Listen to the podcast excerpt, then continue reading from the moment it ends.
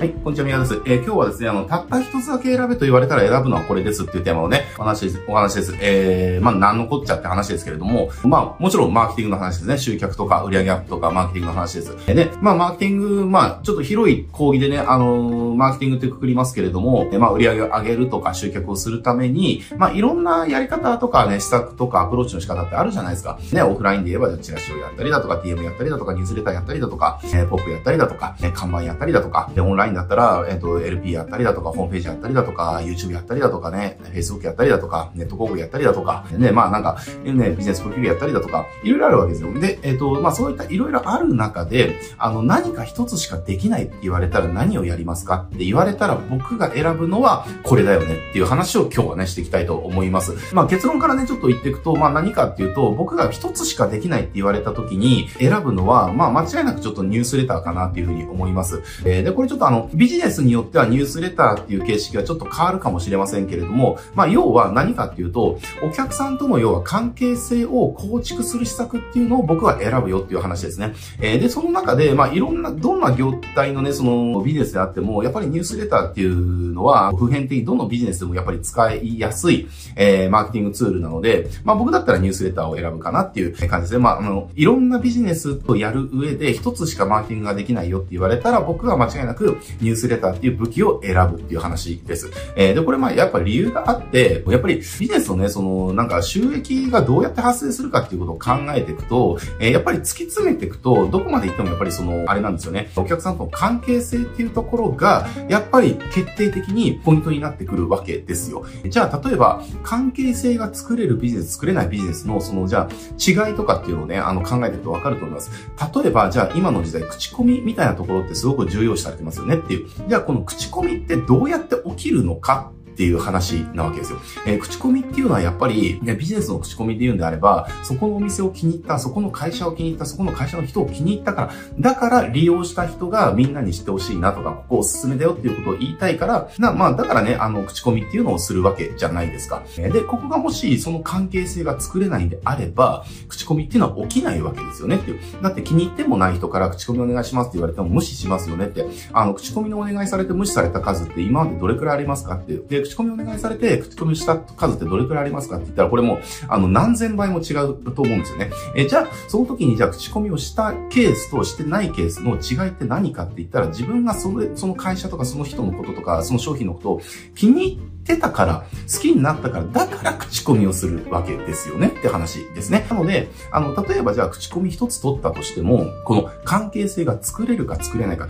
つまり口コミっていうのは口コミをお願いするからとか、口コミをできるツールがあるから発生するんではなくて、お客さん側が口コミをしたいっていう欲求とか感情の状態になるから口コミが起こるわけです。つまり、口コミを起こそうと思ったら、口コミができるツールとか、口コミお願いしますっていうメッセージを送るんじゃなくて、口コミがしたいっていう感情になってもらう関わり方っていうところが、口コミを生むんですよね。だから、例えば口コミっていうところを一つ取ったとしても、そこまで持っていける関係性が作れるツールっていう方が、僕は効果が高いとね、思ってますし、効果実際高いですよ。えー、っていう話です。とか、じゃあ、あとはセールスっていうところもそうですね。じゃあ、セールスして、じゃあ、もう商品を売るっていうことですけれども、じゃあ、自分の会社の商品を買ってもらおうと思ったら、じゃあ何が必要ですかって言ったら、もうもちろんその、売り込みっていうのが必要になるわけですよねっていう話。えー、だけれども、じゃあ、ニュースレターっていうのを通じて、まあ、ニュースレターじゃなくて、まあ、関係性でいいか、えー、関係性がどんどんどんどん高まっていったら何が起こるかって言ったら、あの、商品を案内するだけで売れるようになる。商品を案内するだけで、あ、この人があ新しい商品出したのじゃあちょっと買ってみようっていう、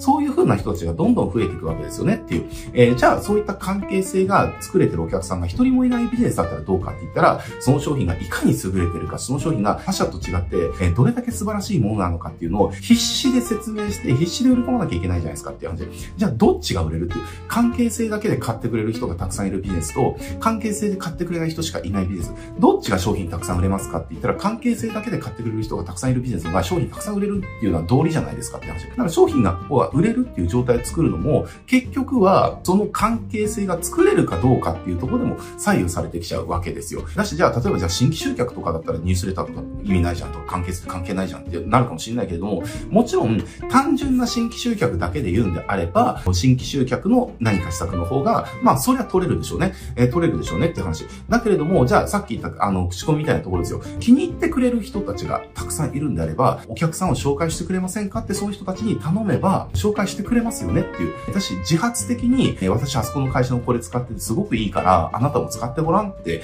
勝手に広めてくれるじゃないですか。だから、つまりですね、関係性が作れるお客さんがいれば、その人たちが新規集客をしてくれる伝道者になってくれるわけですよ。つまり関係性がね、あの、めちゃくちゃ作れるお客さんがいればいるほど、新規集客のコストとか手間とか難易度っていうのはどんどん下がっていくんですよね。っていう感じで、結局は、じゃあ新規を集めるとか、リピーターを作るとかね、繰り返し買ってもらうとか、ファンにになってもらうとか、紹介をしてもらうとか、口コミしてもらうとか、商品を売って売り上げを上げるっていうのに必要なプロセスっていうのはいくつか分類されるじゃないですか。で、いくつか分類されるんだけれども、でも全部それって、お客さんとの関係性が作れれば、全部を賄えていくんですよね。賄えていくし、何より関係性が高まるにことよって、結局あの LTV って言葉聞いたことあると思いますけれども、結局どれだけ儲かるかってライフタイムバリューがどれだけ高いかっていうところにも完全に依存した、比例してくるわけですね。えー、で、そのライフタイムバリューっていうのは結局は関係性によってでしか高めることができないわけですよ。えー、だから、それをやれる施策っていう方が、それがやれない施策と比べたときに、単純にね、僕は優れてるかなってことですね。で、その関係性を作るっていうのにめちゃくちゃ効果的なのが、まあニュースレターだよねっていう話なんですねって言って、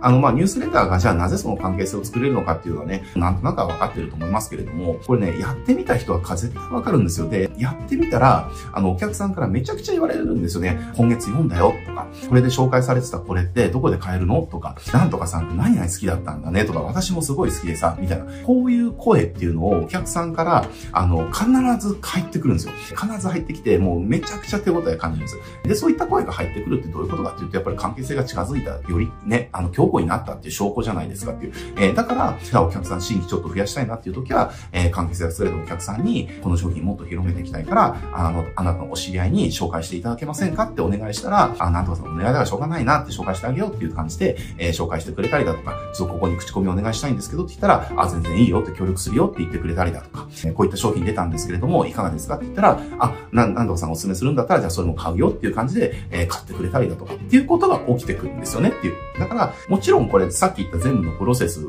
の一つ一つの最適なものっていうのはそれぞれやっぱりありますよ。一つ一つだけをやろうと思ったら最高なものっていうのは他にあるんだけれども、でも全部に対して何か一つしかできないっていうなったとしたら、えー、やっぱりその全てでこうできるツールっていうのは僕はニュースレターしかないかなっていうふうに思ってます。えー、まあ、もちろんこれ僕らみたいなね、あのー、ビジネスであれば、ベルマガとかね、えそうしたものでも代用は可能なんですけれども、いろんな、どのビジネスでもっていう風なくくりで考えるんであれば、やっぱりニュースレターっていうところが、え汎用性とか、ね、どのビジネスも使えるっていうところで考えると、やっぱり頭一つ抜け出るかなっていうところですね。で、このやっぱりね、あの、ニュースレターってほとんどの会社がやらないんですよね。まあ、めんどくさいっていうのもあると思うし、ね、効果が本当にあるのかなっていうところもあると思うし、やっぱりそのなんだろうな、エキサイティングさがないじゃないですか。やっぱりマーケティングって新規集客の方が全然エキサイティングなので、こういった既存客の、しかもフォローツールですよね。えー、関係性作るやつっていうのは、やっぱり華がないから、まあ、やってて面白くないっていうのもわかるんですよ。わかるんだけれども、でも、我々の目的は何かって考えたら、売り上げ上げること、会社を大きくすること、新規をたくさん集めることとか、まあ、要は数字を良くするっていうことがマーケティングの市場命題ですよねっていう。えー、で、そうなった時に、やっぱりつまらないとか楽しいとかってもちろんね、重要かもしれないけれども、でもそれ以上に何が効果があるのかっていうところが重要ですよねって話。だからね、本当ね、ニュースレターは、やったことがない人はね、本当に一回やってほしいと思ってます。やっぱこれね、やるとやらないのとでは、全然お客さんの何かやった時の反応が全然変わってくるんですよね。えー、で、全然変わってくるのはなぜかって言ったら、関係性がニュースレターで作れるからなんですよ。だからそのくらいやっぱりね、関係性って、まあ、マーケティング学んでる方だったらもうね、関係性っていうところが、まあ、どれだけ、えー、ビジネスにとって重要かって、お客さんの関係性ですね。重要かっていうのはもう、僕はこの場で言わなくても分かってると思うんですけれども、えー、その関係性を作るのに、やっぱり最高のツールの一つになり得るのが、やっぱりこのニュースレターっていうところですね。えー、だからまあ、あの、別にニュースレターじゃなくてもいいと思います。ニュースレターじゃなくてもいいけれども、やっぱり自分のビジネスでお客さんと関係性が作れるものは何か、一番関係性自分のビジネスでお客さんと関係性が作れる最高の施策は何かって考えたときに、まあ、これだよねっていうのがあれば、それは本当ね、あの、徹底してやってもらいたいので、何よりも力を入れてやってほしいって思います。